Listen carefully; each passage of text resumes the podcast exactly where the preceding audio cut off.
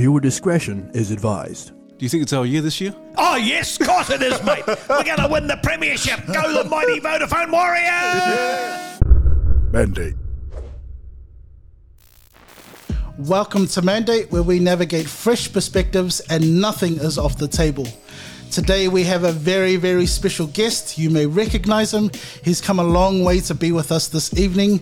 He is an advocate and ambassador for many great causes like diabetes, prostate cancer, and a lot of other charities. Um, you may all know him as the Mad Butcher. Please welcome the great, the knighted Peter Leitch. Woo-hoo. Thank you, thank you. Well, firstly, firstly, I've got to correct you. I used to be, I've retired out of most of them now, but I still work in the background. There comes a time when you've got to throw the towel in, you know what I mean? And uh, because of my health and uh, my memory's going a little bit, you know, it was time for me to sort of pull the rug. But I've worked with some wonderful charities, some wonderful charities, prostate cancer, Allergy New Zealand. You know, and the thing about a lot of these charities, you don't, unless you've got someone. I'll tell you how I got involved in uh, Allergy New Zealand. My grand, grandson Ruben, he got allergies, and I thought, oh, you get a bee sting and you put a bit of cream on and he'll be all right. Then I was there was a lady there. Just I wished I could think of her name. A beautiful lady that works for Allergy New Zealand. She's a wonderful lady. And she said to me, I know people, she said, you know, people die with allergies. I said, you're joking. And she, you know, and that really woke me up. And that's how I come to get involved. Um, and that's, you know, prostate cancer. Uh, I used to do a lot of fundraising for uh, breast cancer. And uh, I had a guy ring me one day, a Maori guy. Said, I want to speak to the Mad Butcher. I said, you, you got the effing Mad Butcher. He said, that's the man. He said, that's the man. And he said, why don't you talk about prostate cancer? And, and hand on heart, well, if I had a heart, I'd do it. Um, I, I knew nothing about prostate cancer. And so I, I learnt and then I got involved, you know. And boy, what a journey it was, you know, talking to men. And uh, the main thing with men in particular is if you're not feeling well, you've got to go to the doctor. And if you're not happy with the doctor, go to another doctor. My brother died because he never went to the doctor, you know. And my brother was a beautiful person, a very beautiful person, and um, much loved by his family and that great family man. And uh, he he got crook, and but he wouldn't go to the doctor. Until, when he went to the doctor, it was too late. I'll give you an example with my bladder cancer. I I got a rare form of bladder cancer, but I felt funny down below. So I'll go to the doctor. I'm not scared of going to the doctors like a lot of a lot of men are scared of going to the doctor, you know, which is crazy, you know. I'm scared of jumping off the Eiffel Tower or something, but going to a doctor's walk in the park. And uh, my doctor said to me, I think you've just got a rash, but we'll send you to a, you know, ur- urologist. So I went to a guy called Robin Smart, and he thought the same really, but he said, we'll get you tested. I'll never forget the day. He said, I need to see you. So I went, and funny enough, my wife come with me. And uh, he said, I've got some good news and bad news. And I went, mm, didn't like that. And he said, You've got a rare form of bladder cancer. And the minute you th- hear the word cancer, you think of death. You know, that's you associate cancer with death. You know, and that's not that's a that's a stupid thing, but it, you do. Well, I did anyhow. And he said, the good news is we've got it early, and you'll survive. You know, and the rest of it. I can tell you, I'll be honest with you. I went out to my car and I cried because I thought, you know, I'm going to die. I'm not going to see my grandkids. Even though he had told me we've got it early, I was still, you know, shaking like a leaf. I shouldn't be telling that because I'm this big, tough old butcher, you know. But that's the reality. So um, it's it's really important. And I'm not a religious person, but you've got to have faith. You've got to believe, you know, that there's a light at the end of the tunnel. And uh, I've certainly weathered a lot of storms. I've had uh, bad arthritis in my legs and, and I had to have operations on that. I had a, a case where I had stents put in. Um, to be fair, I, I forget the things I've had, to be fair. I- you know, I forget the problems I've had. But the main thing is for men, and I suppose women as well, you know, if you're not feeling right, go to a doctor. And if you're not happy with that doctor, go to another doctor, you know. Because doctors are a little bit like mechanics. They won't like me saying this. They can't solve the problems 100% first time. A lot of the time they do, but sometimes it doesn't hurt to get a second opinion. Yeah. But why, why is that, um, Pete? Why, is- why is it, do you think, that a lot of our men, and, and you, you bring a good point, why, why are they afraid to go to the doctors? Because you said, hey, it's a walk in a park. Yeah. What's up I, with that? I can't answer that question. I I often think of my brother and I wonder, why didn't you go, Gary? You know, and um, I've never been able to work it out. You know, it, it's a strange one. I'm not saying all men are like that, but I think certainly go back a few years, a lot of men were. Maybe it's improved a bit now. You know, I'm not going to the doctor quite as much. I'm going to go tomorrow just for a checkup again. Got a lovely Chinese doctor, Joyce. Yeah, no, lovely lady. You got to be happy. Yeah.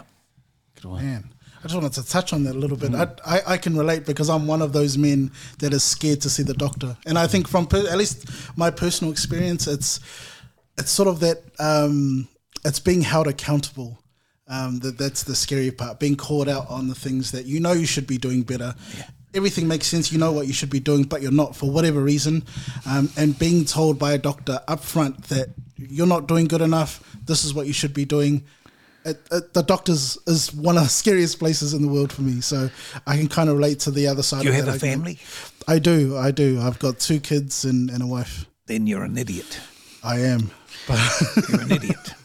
Your responsibility is your family. That's your first responsibility in life is to your family. And you owe it to them to make sure you get checked. Because if you take my case, with the cancer, if I hadn't gone to the doctor, it's very possible that I wouldn't be here today, you know. And I, I find it hard to, to, to imagine you being scared to go to a doctor, you know, because it's a walk in the park, mate, you know. And mate, if you're that scared, get a good-looking doctor. You know, you go there all the time. Go back every day. That's the issue. There's no good looking doctors at my doctors. Maybe that's what it is. Yeah. So is your, Yeah. is your doctor a good looking one? Um, No, she's a lovely lady. She's a Chinese lady, and she's really, really nice. She's uh, a, a, a, a, a caring lady. I've been very lucky. I've had uh, before that I had a doctor called Bruce Page, and he was very good. Um, and uh, when I first come to Auckland, had a Chinese doctor. Uh, can't think of his name now. He was in Te Rakau Drive. Um, yeah, can't think of his name. He's retired now, I think. But no, uh, you got to feel comfortable. You know, you. I suppose it's a little bit like a priest. You know, when you when you're a Catholic, you know, you you got to feel comfortable when you're going to confession with the priest. You know what I mean? I don't know. I'm not a Catholic, so I don't know. But I had a lot of Catholic friends. Yeah, but it's very important, you know. And uh, the main thing is most most diseases or problems can be solved, you know. And we're very lucky that we have very good medical staff and basically we have a very good treatment, you know. Like I have medical insurance. And so I went into hospital, private hospital, something went wrong. Where do they put me? Auckland Hospital. That's the best, you see. Um, Yeah. And I, I actually, if my memory serves me right, I died on the table, but they recovered me. And now I wear this brace because they found out I'm a bleeder. So if I go into hospital, they've got to be aware that I'm a bleeder so they can contain that, you know. Yeah. Man, that's amazing, Pete. Because look at you, look at you. You still look like a young stripping man. You know, you know, you're like you're still looking strong, mate. Um, No, I'm not. I'm 78. Uh, I'm 78. Actually, I didn't get a card off you boys for my birthday, which really annoyed me. May the 8th. Yeah. Stacey Jones was May the 7th. Um, but no, look, I may look healthy, but uh, if I walk upstairs, I've got to stop three or four times. Uh, I walked down to a neighbour's place on Waiheke today, only three houses down, and coming back, I was puffing, you know. Um, and that's, look, I'm not complaining. I mean, I'm grateful to be alive. I have two sayings that I say to people. The greatest gift in anyone is your time. You can't buy time. When the good man says, coming up here, or the other bloke says, come down to the fire, you go. There's no mucking around. And the other thing is, if you wake up in the morning, it's a beautiful day. And I remember doing a speech. I used to do a lot of charity events, raising money for charity, and I used to MC them. And quite often at the end of it, I'd say, you know, it, it's been a beautiful day, and I'd say something, you know, but some people would think was stupid. You know, woke up this morning, it's a great day. And about a year ago, a guy rang me and he said, um, "Is it Mad Butcher?" I said, "Yeah." He said, "Oh, I come to hear you speak a few years ago," and he said, "Oh, you an apology." I said, "What's your name?" I said, "Well, don't ring, don't ring McCall you." He said, "Oh no, no, I was on the table at ten," and he said at the end of it, you know, we were talking this. Oh, he's a good MC. Then you said, "Remember this: if you wake up in the morning, it's a beautiful day." And I said to my friends, "This is the bloke speaking." He said, "I told my friends what a I won't." He said a naughty word, and he said, "You know, what an idiot," you know. Uh, but he said, uh, "I've just been diagnosed with cancer, and I'm terminal, and now I know what you mean." if you wake up in the morning, it's, every day's a bonus, you know, mm. and we must never take it for granted. But I think, you know, the main thing is uh, don't be scared to um, share your problems. You know, that's another thing. You know, I, my friend, no names mentioned, I've got a friend that's going through a bad time, and I, I ring him each night when I, if I remember, because my memory's going bad, uh, and that's another thing. Just a phone call. If you've got a friend that's going through a bit of a bad time, don't be scared to ring him. Because, mate, that, that phone call can make a, a, a you know, real boost for him. You know, yeah. This, man, I think already you're just pouring out the wisdom, um, Pete. Well, no, that's just life experience. It's not wisdom. It's just common sense. You know what I mean? That you learn as you get older. You know, I mean, uh, I'm a lot older than you boys, 78. 78. You're supposed to say you don't look 78, Butch. Yeah. That's what I said. I said you look like a strapping young man. That's no, you didn't say you don't look 78, though, did you? But, but, uh, but man, that's just because I've missed your voice. I've, yeah. I've, I've, heard your voice for a long time. Because I know you, like you said, you're out there in the community and you're always yeah. emceeing. But I missed that that mad butcher voice. Yeah, well, that's because I've you know I've given it all away. I don't do the ads for the I don't own the Mad Butcher anymore. I sold that a long time ago, but they kept me on for a couple of years to do the ads. And uh, I don't do radio interviews or that these days, so you don't hear it, you know. You only hear it when I'm out kayaking and singing or something, you know. Yeah. And but there's still a lot of people recognise the voice. It's it's it's actually, I, I say this very humbly. It's very very cool you, you might be in a little coffee bar on Waiheke Island or restaurant or something, and you might talk to your wife or the friends I'm with, and someone will say, "You're not the Mad Butcher, are you?" And then they want a photo or something. You know, it's it's it's it's cool because it was a long journey. You know, starting in in Mangere. You know, it was a, a hard road, but see, I had good people coming in the shop, really good people, and it's a wonderful, wonderful journey. You know, yeah, and getting involved in the Mangere League Club, you know. Mm. Mm. Yeah, the Hawks. Mm, the Hawks. Yeah, the Mighty Hawks. The Mighty Hawks. Yeah. Yeah. yeah. Wow. Um, you sort of talked a little bit about the journey, and I was really curious, especially about that uh, first shop. I think it was on Massey Road, yeah? The first shop was in Rosella, Rosella? Road. Yeah. Yeah. And then uh, I won't bore you with the details, but the landlord, I had a beautiful landlord. His name was Harold Hill. Beautiful man. A beautiful man lived in one High Street, Remuera. I'll never forget going to his house. This got nothing to do with mental health or health, but it's a lovely story. And I come from a working class family in Wellington, Horner Street, youngest of seven children. And, you know, we, we, we had good meals at night and that, but we only ever had one knife and fork, you know. And go to this house, and they got about four knives and forks. And I've never been scared to ask the questions, you know. I said, Mr. Hill, what do you got all these knives and forks for? You only got one pair of hands. And he said, oh, this is entree, this is this and that. Mm. It had me lost, mate. I still couldn't get it when I walked out of the house, but, you know, that that's it. But then he sold it. And the other landlord, uh, the new landlord, put the rent up, and I couldn't afford to pay the rent. And so then I heard about the shop being empty in Massey Road, so I got that, and the rest is history, you know. Uh, but met some wonderful people, you know, and had some wonderful staff. Just a, a, a, great journey. And I just said to the young boys, they asked me to say hello to you in the, the gym along the line. Um, I said, you, you know, you never know where your life will take you. Did I ever think I'd have a chain of shops? No, I never. Did I ever think I'd get knighted? No, I never. They don't knight you, you know. But John Key sort of taught me into it. He said to me, because I wasn't going to take it, so I didn't think it would fit my image, you know, because I'm I got this image of a rough diamond, you know. And he said to me, You'll be the first butcher to get knighted in New Zealand, and you'll be the first rugby league person to get knighted. And that sort of tickled my fancy that a bit, yeah. But interesting days. Yeah. because I think Peter, because you have this kind of aura, this kind of rough aura about you, and um, I think I think we took a little bit on it in terms of the younger generation, some of the younger men. Yeah. What do you what do you think? What do you think are some of the issues that our younger uh, younger men or younger generation are kind of facing in this day and age? Do you think that hey, we just need a needs to be changed? What do you, what do you think? Or if, if it needs to be Look, changed? I, I, I, I can't answer that question because, you know, COVID has changed society so bad. And, you know, what scares me is so many people are taking the attitude, oh, COVID's going away now. Well, it's not going away. People are still getting it, people are still dying with it, and we've all got to be blinking careful, you know. Um, in actual fact, I was talking to a guy recently who's a promoter and he's got a big event coming up.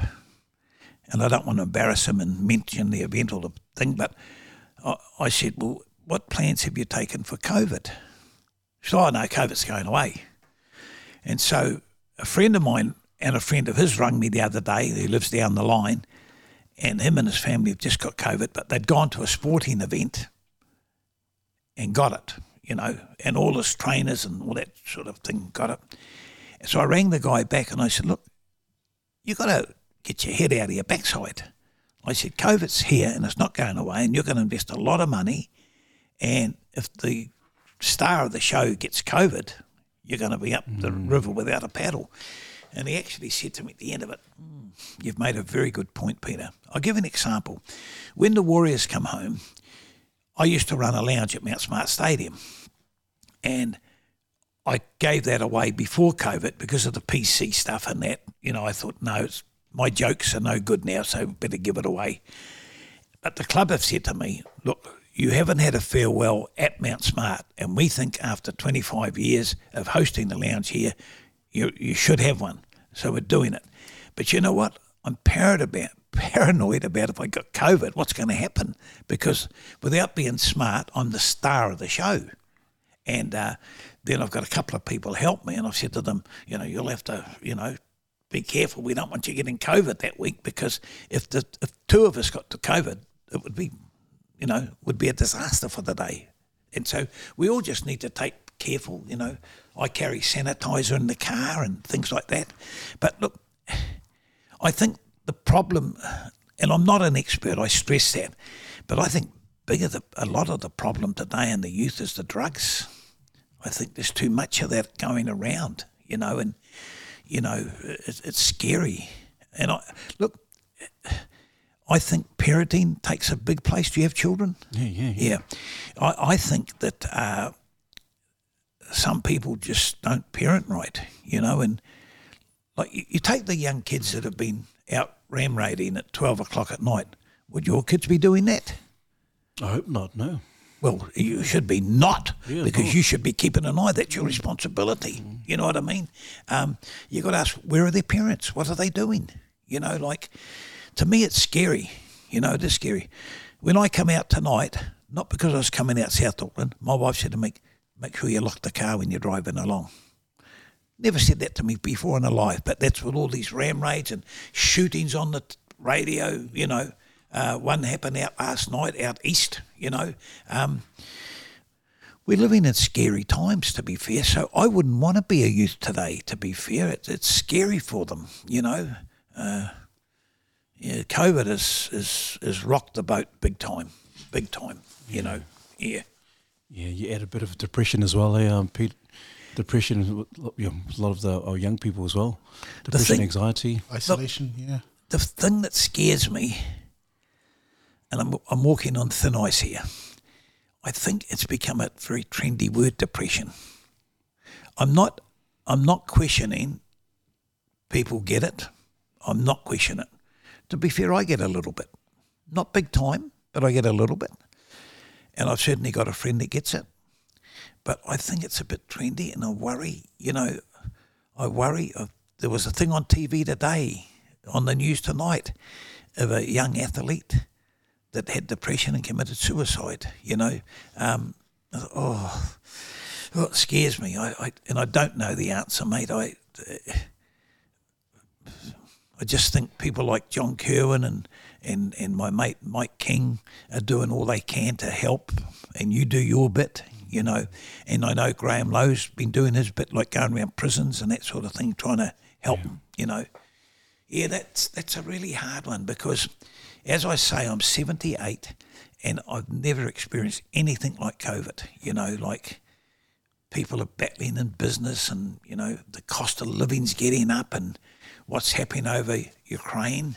Is it Ukraine? Yeah, yeah, Ukraine and Russia. Yeah. And you know, uh, the cost of food getting dearer. You know, it's you know very hard. You know, and I did I mention that I spoke to a guy today, and his his one of his workers, his boy's got cancer very bad, and uh, he was just saying how hard and what what can we do to help raise a bit of money for him. You know what I mean? and I'm just thinking of a couple of angles, you know. But uh, you know, with the, the, cost of living so dear, it's, it's hard for everybody, you know. Well, not hard for people like me because I've been wise and I've saved my money, you know. And uh, it's it's funny the people that tell me they're hard up and they're smoking and drinking. You know, that would be the first thing I'd give away if I was hard up. You know, yeah. and I suppose it's priorities. You know what you want. Yeah, that's nice. Yeah, so good. Yeah, man, I just you talk about disparate measures and you talk about disparate times, Pete. And so I'm wondering during those disparate times, what do you think in terms of the the man or the the mentality of, of men who find themselves in disparate situations? What do you think in terms of how their their responses or their their reaction to these to COVID and all that kind of stuff? Look, I, I don't know. I, I I just think in my own case I tried to turn negatives into positives. When I got diagnosed with cancer, I believe it made me a better person. It made me a better person. I valued life more. I realised how lucky I am to be alive. And that's one of my mantles in life. I try to tell people to, you know, think positive not negatively. Because if you think negative, negatively too often, I think you can bring depression on for yourself. You know what I mean? You and it's it's not easy. I mean, I I'm not going to discuss it, but I've been through a bad period where I I was down, and I know it affected my family. But we had to battle on and try to be positive. and sometimes it was really hard to be positive. But you got to battle on. You know, you got to battle on. Yeah. Mm. I'm curious about that mindset because it seems like it's it's um, it's it can be quite a unique mindset to have in today's world. Um, yeah. It's so turbulent. So I'm curious about the influence of, um, say, you know, your older siblings or, or, parents and, and sort of role models um, coming up and, and sort of where that mindset developed. Was it as a result of your hardship and experience or did it come as part of role models in your life? No, it just come. You know, I I, am as I say, I was the youngest of seven. All my family are dead now. I'm the last of them. I'm the last of the Mohicans, and um, you know that's scary at times. You know there are times when you'll be sitting at home, you know, just chilling out, and you think, mm, "When's my turn coming?" You know, um, but I had the main thing is I had good parents. They taught me right from wrong. They brought me up right, you know, and um, I think surround yourself with good friends. I've got some very good friends. You know, uh, I've got one guy on the island. His name's Willie, Polynesian guy. Got a heart of gold. Beautiful guy. Beautiful guy. And, you know, he's got my back all the time, you know. But I, it's, it's a hard one to answer. You know, I, I think I, I learnt, mine was a learning curve, you know. Like I was a grave digger when I first came to Auckland. What would you learn out of being a grave digger? No one, when I used to do public speaking, no one ever got it right. No one ever got it right. They'd say digging holes, you know, and all different things. You learn the value of life. The first grave I dug was, I think, a six or seven year old kid. Now I'm in Auckland. living the life of Riley, all right? Well, within reason, you know. And um, you stand back, you dig the grave, of course, before the people get there and you decorate it. And then they come and have the service. And you stand back and wait because you have to fill the grave in once the thing's down. And you know, you, I don't know, I was 18, 19, 20 or something like that. And you see these people mourning, you know, and then you think a young kid. And you think you're up until that stage, I thought I was bulletproof, you know, but it taught me the value of life. It taught me you could go tomorrow, go to, I could walk out here and drop dead tonight. One of you could do that, you know. So you've got to enjoy every day, you know. But yes, I just learnt sort of going through life, and I made mistakes. There's no question about that, you know. I smoked for a little while, you know. Used to drink a bit. I was a professional drinker, to be fair. I got paid to go to hotels to drink. It was a lovely life. $400 a night. Then they used to buy meat packs that I used to give away, and everyone thought I was a lovely guy because I was giving the meat, and the breweries were paying. I loved Lion Breweries; they were beautiful to me. Um, but yeah, and I've learned just as I go. You know, I don't drink or smoke. I haven't I haven't smoked for a long time. But I mainly, and to be honest, I'm not going to lie to you. I I gave up the drinking because it just tasted bad after my problems, you know, with health and that. It just didn't taste any good, you know. So then I started on Coke, no sugar you know, and I'm addicted to that now. Yeah, I don't drink tea or coffee. That's what I drink. Oh, because where does this all come from, um, Peter? In terms of your, because you, you, you, seem like you, you sound like you're very resilient, and you're real. Obviously, you're a real go-getter, and obviously, well, I'm not really. You see, you're not. You're not. That's a mis. All I wanted to do was survive. I never.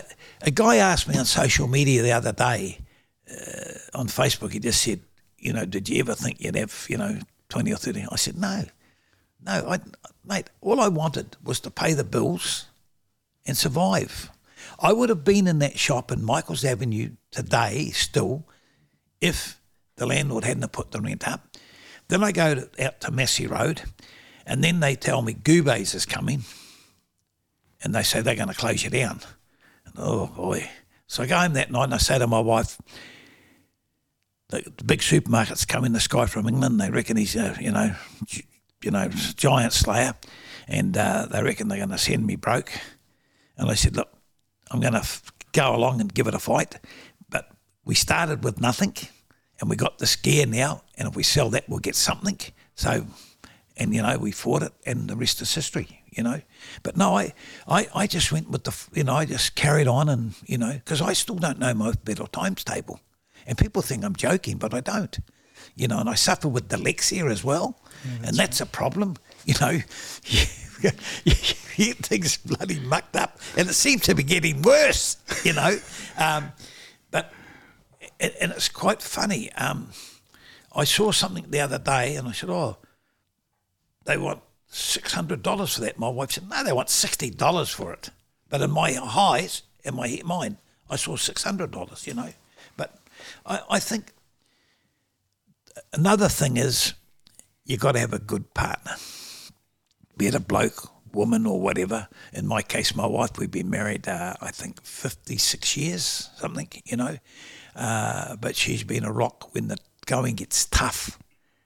That's when the tough get tougher. Mm. And boy, let me tell you, I was uh, in a bad way and she was fantastic. You know, yeah, yeah, really important. Yeah. Mm. Wow, that was actually going to be literally my next question was about the impact your wife would have had coming through so many um, life challenges and coming out, um, you know, with such a positive mindset. The impact of your wife must have been. Well, I'll take you back to the early days when I first started that shop in uh, Michael's Avenue. No, that was an that was a shop I managed, and um, God, I forget the name now. Anyhow, down at uh, off Ray Avenue. Was it Michael's? Nice. Might have been Michael's. No, Michael's Avenue himself. I, think. I can't think of it now, but anyhow. I would go home. I would walk in the door. My wife would have the slippers by the door. My tea would be on the table. I'd have my tea.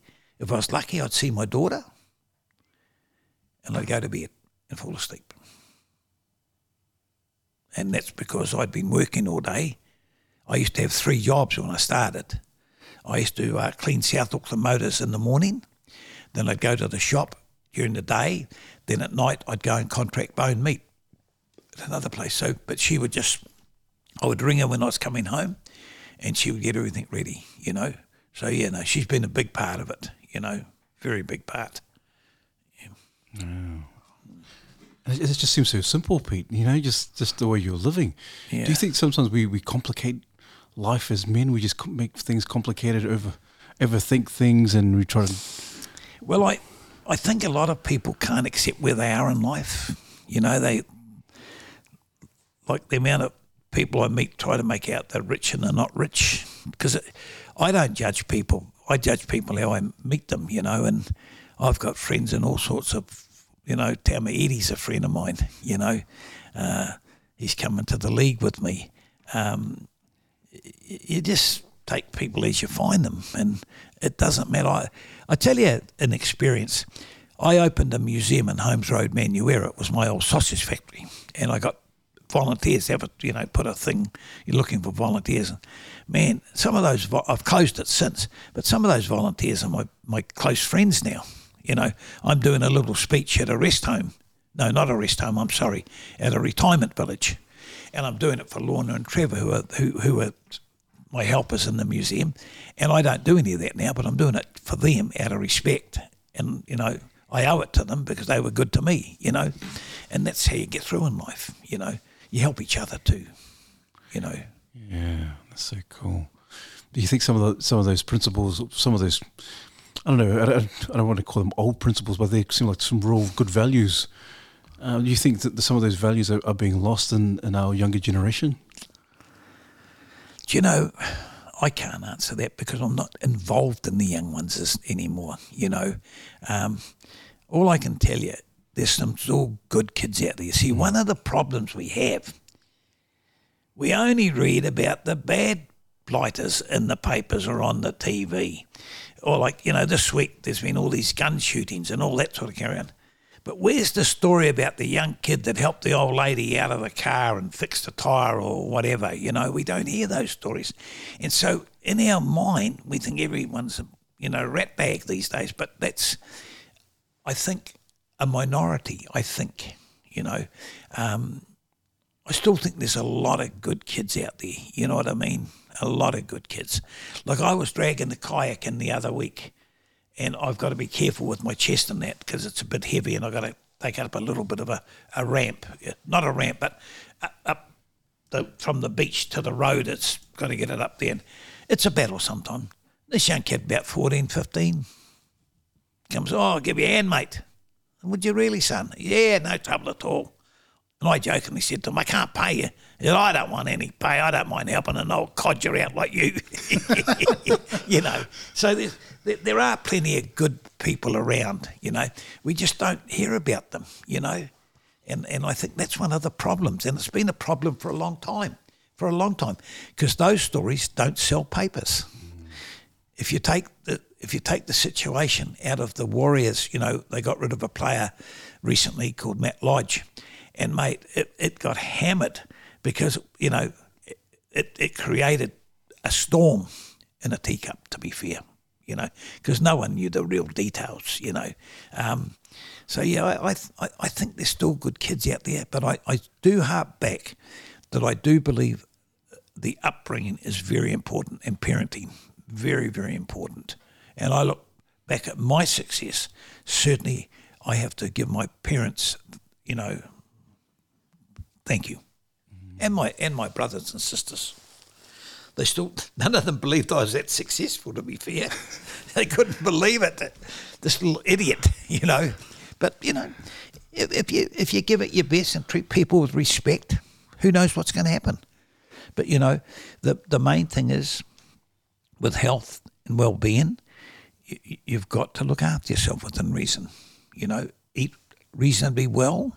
You know, watch your diet a little bit. I'm also a diabetic, so I have to watch what I eat. Every day I get the needle out and prick my little finger. You know, and I've got to keep my uh, reading under ten because if it goes over ten, it's a major problem. And I got a I got a, a text today Um, I've turned the phone off so I can't read it. But from a, a, a diabetic mate that's come back from Aussie because his readings have been up to 20, which is real bad, real bad, you know, and he thinks he can get better help here, you know. Um, yeah. So I think health, you know, how you eat and a little bit of exercise, you know, and I think that's helping me, the kayaking, whereas I can't walk too far. I, I don't get puffed kayaking, but I walk up steps, I get puffed, you know, or even walking along the flat road sometimes I get puffed, but yeah, kayaking, never, you know, and good for your mind the one thing I'm trying to do with my friend on Waiheke is to come kayaking with me, but he won't do anything these days. I'm trying to get him. And next week when I go back, I'm going to say to him, come on, you're going to come out kayaking. I'm going to try to make him come out kayaking, you know, because I think, you know, the, the peace. And we used to, when the two of us used to kayak, we used to kayak around the coast, like really close. And he used to love that, you know, looking at the birds and, I mean, the feathered birds. Um, looking at the birds and the, and the greenery and that sort of thing. You know what I mean? Yeah. Yeah, yeah. So why why? What, what, what, why is it like it's just a monumental place for you, or is it just somewhere just you just wanted to get away from the hustle and bustle, um, Pete? No, it, it's just another journey. Uh, when I when I was managing the shop in Michael's Avenue in Ellerslie, there was a guy across the road called Tom Cowley. He had a batch there, and I got on good with him. In a way, he was a little bit of a mentor to me, in a little way. And um, he said to me one day, Why don't you and your wife go down to my batch and have a holiday? And his family still own that batch.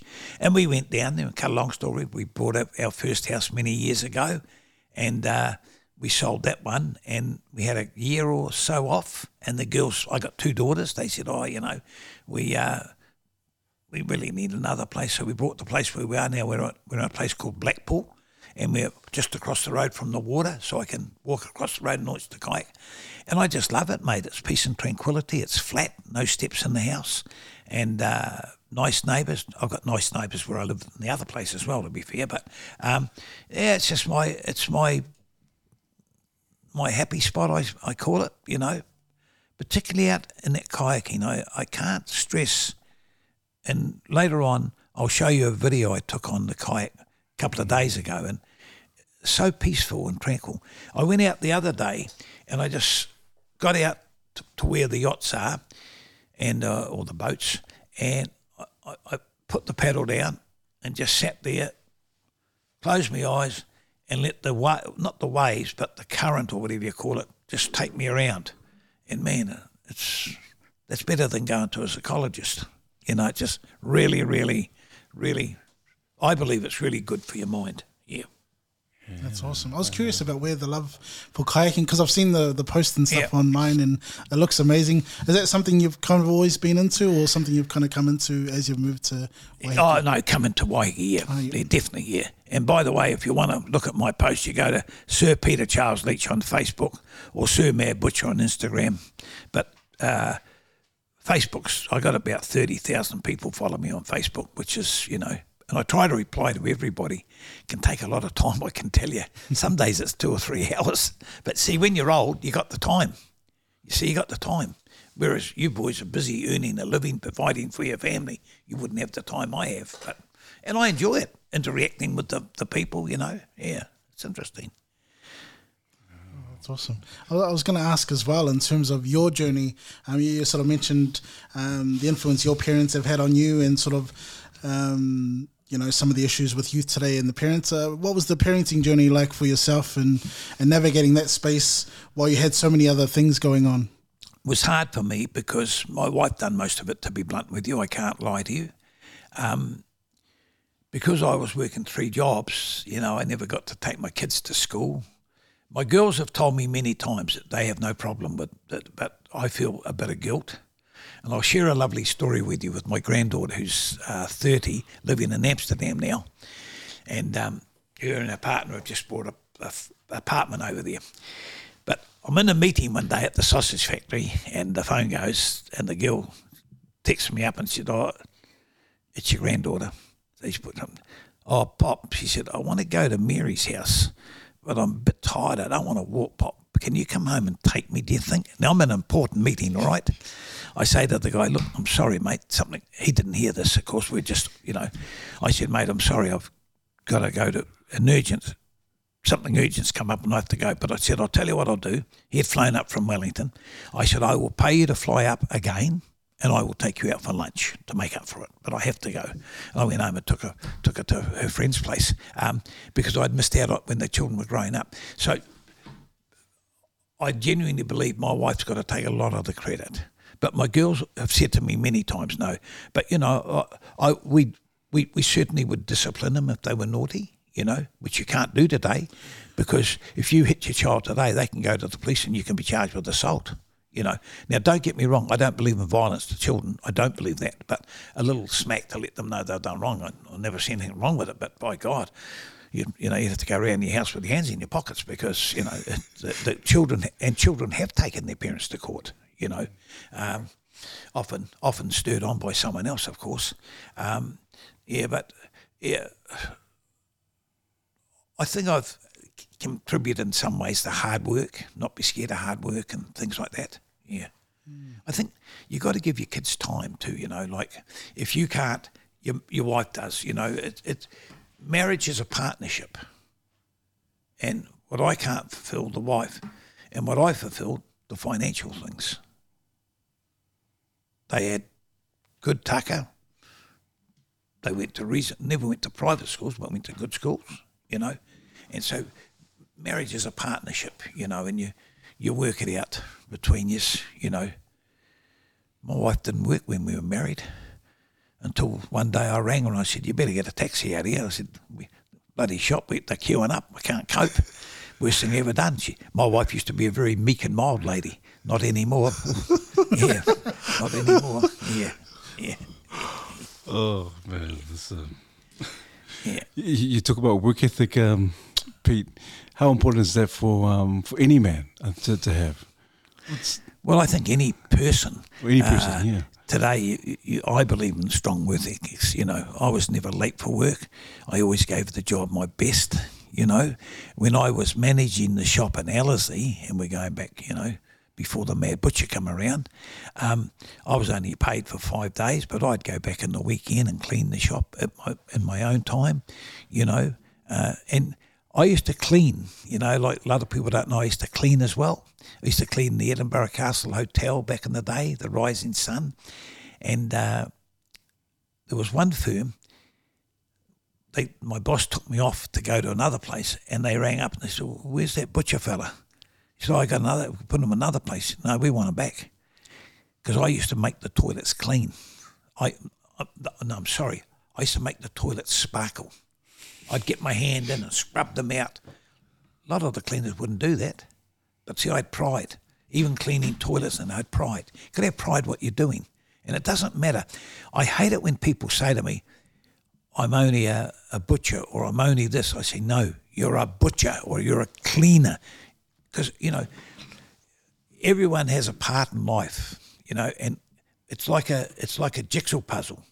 You put them together, that makes it perfect, you know, but we need cleaners.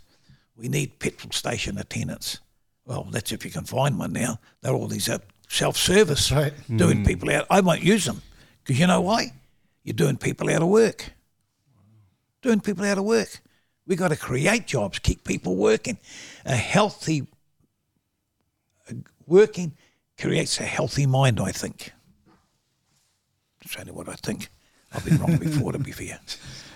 I can see that. I can see that. I can see how, um, at least coming up in our generation, the double edged sword of wanting things to be better and easier, um, and the knock on effect that has on things like work ethic. Yeah. Um, where, you know, sometimes people are, they, you know, they think they're too cool to work in certain positions, but actually, um, life's a bit of a journey, and so you can take lessons from there. Like you've been able to share some of the lessons you've pulled from some of your jobs, but there are lessons in every sort of position that we hold. You'd be surprised the people that are amazed when I tell them I used to be a grave digger, I used to be a, a cleaner, and I used to scrub bloody toilets, and they look at me.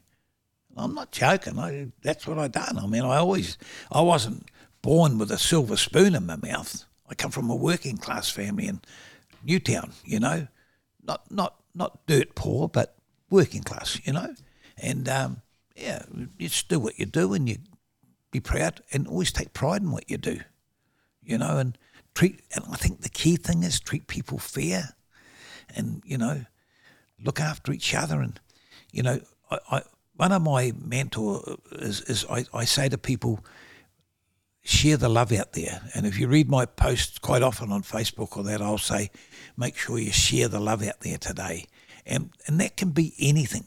That can be just ringing someone, you know, or popping in and seeing them, you know, not for an hour, just even a couple of minutes, you know. And you'd be surprised how a phone call can really, really cheer people up. You know, it's amazing. I I've had people really thank me. You know, I had a guy. I rang a guy the other day. I haven't spoken to for a long time. His name's Ken Arthurson. He used to be the big boss of the Manly Rugby League team, and he was very powerful in the Australian Rugby League as well. But I hadn't spoken to him for a few years, and I was going through my phone, and his name came up. I better ring him, and he answered the phone, and he said, "You've made my week, Peter." And he was really stoked that I'd taken him. But he's a lovely man. See, this guy, he's one out of the box. He's a real gentleman, a real old fashioned gentleman, but also done a great contribution to the game of rugby league. And I respect him immensely, you know, yeah. And respect's another thing. You earn respect. You know, like you've heard of Ruben Wiki. Mm. Man, I have so much respect for him. When I was the manager of the Kiwis in 2005, he was our captain and boy, he was a great guy. You know, you'd follow him to war. You know, he's a great man. What's the, what's the help for you uh, about him? About oh, him? just the, the manner about the guy is is, is is, is is I don't know the word, but stature. You know, like, and and his word was his bond. You know, and um, he just said he, he just commanded your respect. You know, yeah and and uh, you know different from a guy like Stacey Jones who commands your respect. But Stacey's a different, you know. But Ruben Ruben's a very special person, and you know, I tell you a guy I've got a lot of respect for is that Buttabean, Dave Letele. Oh, Dave Letele, mate, yes. what a legend! Is that one of his T-shirts? BBBA. No, no, no. this isn't, isn't one of his, but no. um, I should get one of his. Yeah, yeah. yeah He's yeah. amazing. Yeah, he is. Yeah. There's no free ones, brother. You got to pay for them. yeah. He's just in the final of Dancing with the Stars. That's right. Yeah, that's right. The now, finals. there's a man, if you look at him, I'm a big boxing fan, all right? And I was at the fight the first night he fought, and I used to always buy ringside tickets, okay? And my wife, funny enough, my wife loves the boxing as well. And I said, This is a joke, because he was like a whale. I mean, fat was just rolling off him. And you look how he's turned his life around and what he's doing for other people is just incredible. Uh, I I have to be honest, I'm in awe of him, absolutely in awe of him. What he's done, he's and the lives he's saving. You know, because let's be blunt, and we're not medical experts, but if you're overweight, it's not going to do your heart any bloody good. You know, and he's got people losing weight, and you know, yeah, just uh, incredible. You know, you know. Yeah, no, yes, we we had him we had him a, a few weeks ago. Oh, yes. Yeah. So he's yeah. He, you're right. He's very inspirational. Yeah. And so, just like you, you mentioned, mentoring. How important is it? Like you said, there's other mentor, uh, other men that have kind of mentored you, um, Pete. And so, do you think we there needs to be more mentors out there that's going to in terms of helping other men? What do you think? In oh, I think that uh, I think it's important. I never had any one main mentor, but I had people that helped me along the way. You know, gave me a bit of advice you know. Uh, and look, it's never never be ashamed to put your hand up and ask for help.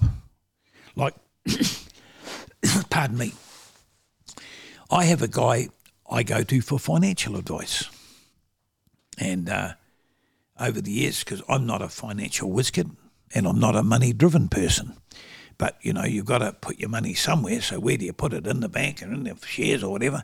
And this guy, Keith Shaw's his name. He's been a godsend to me. Um, and he just said to me recently, um, "Look, I'm going to give it away." He said, "You know, I'm getting too old." I said, "Well, I want you to keep doing looking after me and Janice, Keith." And he said he'd do it. You know, but it, it, don't be scared to if you know if you're not sure, Put your hand up. Don't try to, you know, be a hero and bluff your way. Put your hand up and say, you know, I've asked for help plenty of times. And and recently I've asked for help on a couple of issues. You know what I mean? Yeah. Yeah. What, what, what, uh, what makes a good mentor in your in your own, own personal life?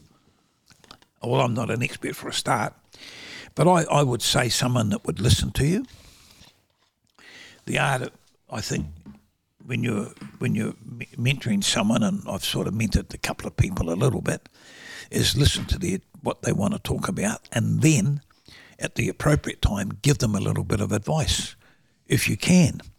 If you can't, say, well, you know, like I've got a friend that's going through some mental, you know, and I said to him the other day, look, I don't know how to help you, but I'm going to, I think I'll ring my mate Mike King, who I've done a lot of work with over the years, and get a bit of advice because he's doing a lot of it, you know. Um, yeah, it, it, it just depends. It's a hard one, you know.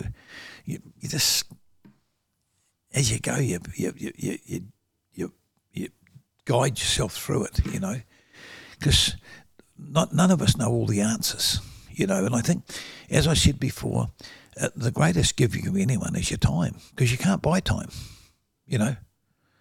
You can't buy it. You know, when the good Lord says, you know, it's time to come, or the devil says it's time to come, you're gone. You can't say, I'll give you $20,000 to give me another year. you know, you go. So, yeah, I think that's important. It's true. Yeah. It's true. You know, it's, uh, and I think just share the love out there. You know, be it making a phone call to people, just seeing how they are, you know. I do get worried there's so many things going wrong in the world, you know, and um, we're lucky that we live in a beautiful country. I, I've been very lucky. I've been to Cuba, I've been to China, I've done a fair bit of travel. And uh, let me tell you all, in my humble opinion, we live in the best country in the world. And me and my wife live here by choice. We could afford to go overseas, but no way. This is a great country, you know. It's uh, there's there's too many people whinge all the time about it, but they don't know that how lucky we are, you know. And you've only got to look happen what in America, and you look what's happened in uh, Ukraine, you know. Boy, we're, we're blessed. We are truly blessed to live in this beautiful country. And I just wish more people would realise it, you know. It's, it's, I can't emphasise it enough, you know. Well said. That's awesome. It- It's funny. That's something that I think I 100% agree. Sometimes we get so caught up in our bubble that we, we, truly forget how blessed we are in, in our country. Um, and uh, you, one of the things you touched on before was about relationships and um, the people around you supporting you. Has there ever been a time in your life, Pete, where you've had to sort of reassess the relationships and maybe perhaps had to cut people out that maybe weren't um, sort of being supportive or giving you the kind of energy that you needed to persevere? Not really, not in a bad way. Um, I really can't think of anyone that I have, to be fair. You know, sometimes you just, just through life, you go your different ways. You decide to go a different chapter, you know. But no, I, I, I, I look, I think I've been pretty blessed, really. You know, I've had a few, you know, setbacks. You know, it's like, it's like employing people some people will say I'm a great boss, and others say he's a real asshole. You know, um, just depends. You know, uh, but I, I yeah, no, it's, I, yeah, like I can't answer it. Fair enough. You should have interviewed me ten years ago when they had me full faculties, boys. You know, yeah. This could be the last interview I ever do, mate. Oh, Yeah. mate. You are you're a- you're a legend. You're a legend, um, Pete. You are. You know. You just, I'm an old butcher, mate. But, but this, that's what it is. You said you're you're a- you're a butcher, and I love the fact that you said when people say, "Oh, I'm just a butcher," but you said, "No, just be proud. Yeah, be proud yeah, of who, yeah. what you're doing." I, I'm proud, and I'm proud of being a butcher because it's been very good to me and enabled me to do things for my wife, and it's enabled me to do things in the community that I could never have done. You know, I I I, I used to say to people, you know. Um, if people didn't buy meat off me, I couldn't do what I do. So when I do something, and go back in the day when I had the shops, when I gave someone a thousand dollars to a charity, that was my customers giving it as well. Because if they weren't shopping in my shop, we couldn't do it. You know. I tell you, I tell you about some I'll tell you a lovely story. I love telling this story because it's dear to my heart. I had a guy cleaning my shop, and he would go in. The, the sausage maker, this is in Massey Road, the, the, the, the, the sausage maker would go in early in the morning. The cleaner would come about five or six, and he would knock on the window. The, the sausage maker go out, let him in, and he would clean the shop. And I get a phone call this day, and I could tell it was an island because dealing with island people and that, I could pick the accents up. And he said, "Oh, Mad Butch." I said, "Yep." He said, um, "You know that fella you got cleaning your shop?" I said, "Yep." He said, "You know, he's putting the meat in the back of his car." I said, "You're joking, mate." He said, "Well, I'm not joking, Mad Butcher." He said, "To be fair, he puts a fair bit in." I said, "Oh," I said, "Will you give me your name and address, and if you're true, I'll give you a reward." And he bit my head off. He said, Mad Butcher, don't insult me. He said, You're a good man and you do good things for Mangere. And you say good things on the radio. And I don't like people that do that to good people like you. And sure enough, the bugger was stealing plenty, you know. So there's some really good people out there in all walks of life. You don't have to be a doctor or uh, a butcher. You can just be a freezing worker or something, you know. And I'll tell you a lovely guy is Joseph Parker's dad. He's worked at Pacific Steel for about 30 years. I rang him the other day, and uh, what a lovely guy. He's a lovely guy, you know, him and his wife, lovely people. Yeah. And Joseph Parker's a lovely guy as well. We've got, got close to him over the years, you know. Yeah. So there's a lot of good people out there, you know. You know, that boy that played for Mangere, no, played for, uh, he plays overnight, Tom, Tom O'Leary, Tom O'Leary uh, he, or Tui, Tui plays in England now for St Helens, I think it is.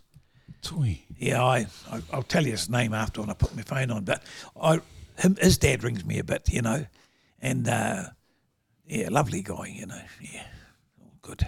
Getting a bit sentimental now. no, that's a, that's great. I, yeah. I think I love the fact that you're quite relational, um, Pete. You know, every person that you meet, it's, it's just you make you build relationships. You, you say hi to them. You you give them time as well.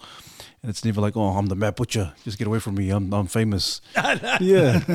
I never do that, mate. God, mate, I don't think I've got my head up my backside. That's what you, yeah. No, I, and look, to be honest with you, I got verbal diarrhea. I talk to everybody. No, I do. My wife gets sick of it. Everyone will past, hello, how are you? Then, you know, and I do talk too much sometimes. Don't know when to shut up, you know, but we've all got our faults we've got to live with you know, and that's one of mine. And it is a fault, you know. I, I do go on too sometimes too much, but I suppose that's better than not talking to anybody. Mm, exactly. Or see, you got to turn the negatives into a positive. Negative is I talk too much. Positive, well, better to talk to someone than not talk to them. You know. I love that. I love yeah, that. I love that. I love the the mindset of, of being positive. And you're right, Pete, because there's a lot of negativity in the world today, and a lot of Too people, much. Can, yeah, and people just dwell on the negative instead of turning into a positive. I love the fact that you, hey, look, you're 78 years old, and you're showing some of some of us us young blokes, mate. This is how you do it. This is how you live. Get out there and enjoy life. Look after your family and enjoy life while you can, because none of us know what's around the corner. And the big thing is, I've said it before. I'll say it again. If you're not feeling right, go to the doctor. And if you're not happy with the doctor, go to another doctor. You know, and um, yeah, make sure you look after yourself. A little bit of exercise, a little bit of, you know, watch the diet. Not too much povi masima, you know. a little bit. The kryptonite. The kryptonite. Yeah. Oh, Oh, yeah. mate. Oh. hey, listen, uh, hey, we, we, we've been really blessed. Yeah. Uh, we've been really blessed to have you. I've got a question from a fan. They wanted to ask you, when do you know when it's time to throw the towel in? Um, yeah, it, look, it comes. It comes like if you go back just before COVID, I made up the decision to give up the lounge. And I, I made that decision for a few reasons. Um, a, that we were getting 2PC and my humour was a little bit over the top. And uh, I, was, I wasn't getting any younger, you know. Um, but I think, you know, it just it, it tells you you know what I mean? Um, I gave up public speaking because I just thought I'd done enough and it was time to chill out. And my philosophy now is, you know, because I'm uh, 78, I'm in the danger zone. You know, you got more show of dying, you know, as you get older, and um, I've just got to enjoy life while I can. And uh, you know, I've got a, uh, uh, a, you know a problem with memory loss, and uh, if you want to upset me, say, "Oh yeah, we all get that." That really annoys me, and I, you know, bite a few people's head off. To be fair, because what I'm suffering and, and, and what they're suffering is imagination, and I'm really, you know, uh, like I, I said to you today or the other day, you know, make sure you text me to remind me in case I forget. Now I didn't forget, but um, it's just a safeguard because my memory's not good, and uh, I, I, I, I go through my phone see who I haven't rung, you know, because I can't think of them. You know, I rang a reporter in Australia, I haven't spoke to him for three or four years, and he was stoked to get the call, you know, but I just went through the phone and found his number and I texted him, make sure it was the number, you know. Um, yeah, it just sort of comes, you know. I'm not, I don't think there's any pattern. The main thing is, you know, try to know when it's time because it, you can go on too long, you know, and, uh, I'm very nervous about doing the lounge on July the 3rd. I'm very nervous, losing a little bit of sleep about it, you know. Um, but at the same time, I'm looking forward to the challenge. I'm going to try try to tone the language down. You know, I can't joke with the ladies like I used to. You know, I mean, and I say that very sincerely. You know, uh, I used to joke with ladies and they used to love it. We never had a complaint, to be fair. You know, um, but today, we live in a. I actually feel sorry for young people. You asked me about young people.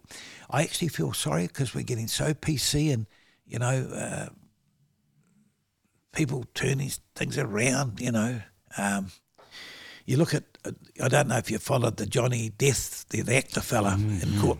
His ex wife was on the TV tonight saying, no, he didn't like there was a rumour going around he pushed her down the stairs, you know, and she fatly denied it, you know.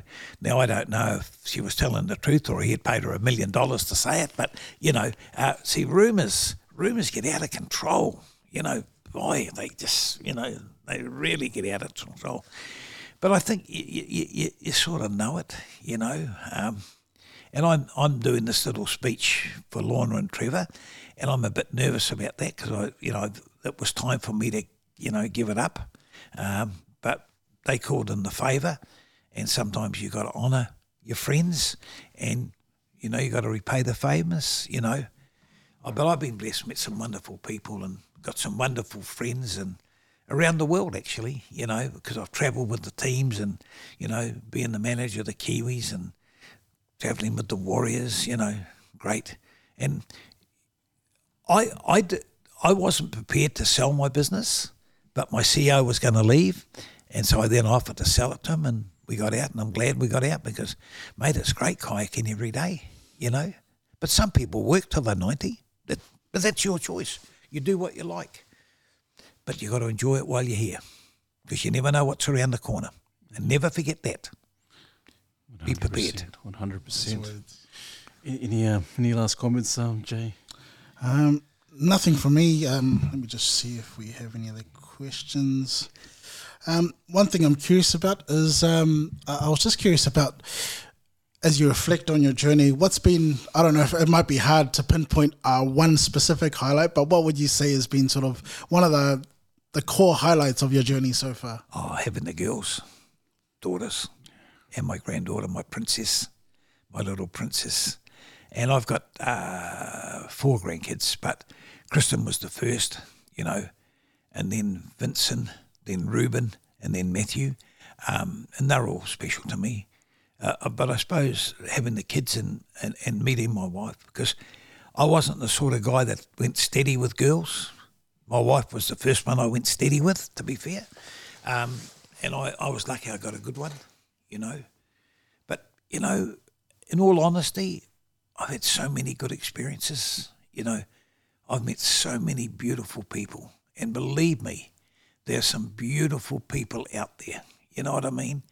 We, we, we hear too much about the bad ones and not enough about the good ones. And truly, I've that you know the island guy I told you about that rang me about the guy cleaning. Here I am with a bit of memory loss, but I remember that as clear as day. And I remember the next week, me and my manager hiding in the bush across the road, and there he goes loading the car up, and I go over and whack the shit out of him. Yeah, so we couldn't get the police. Yeah, because that was a bad mistake. That was a bad mistake, you know. But he was a friend. He was a friend, you know, and uh, he was yeah. So there are some beautiful people, you know. Yeah. Yeah, I could tell you a lot of stories, but we haven't got time.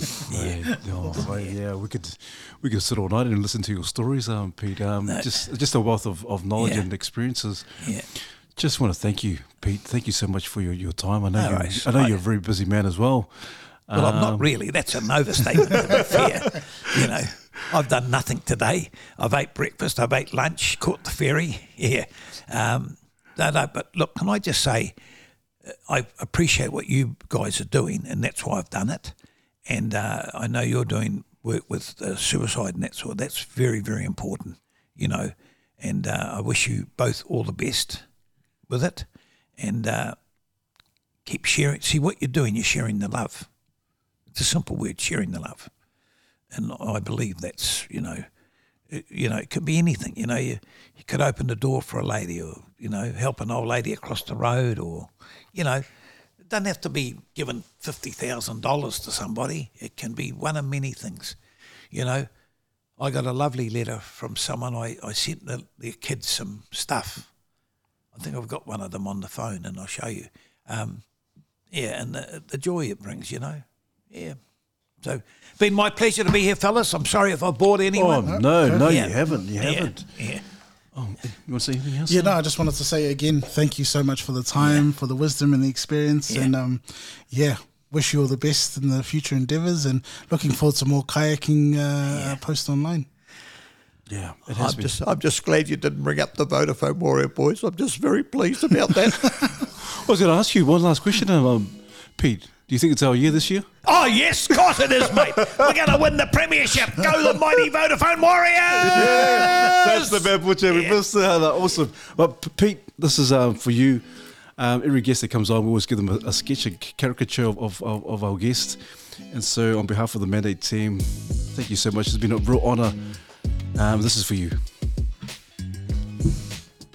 Who done that? Who done that? That doesn't look like me. I, no, thank you. Thank you. Thank you very much. oh, thank you. Mandate.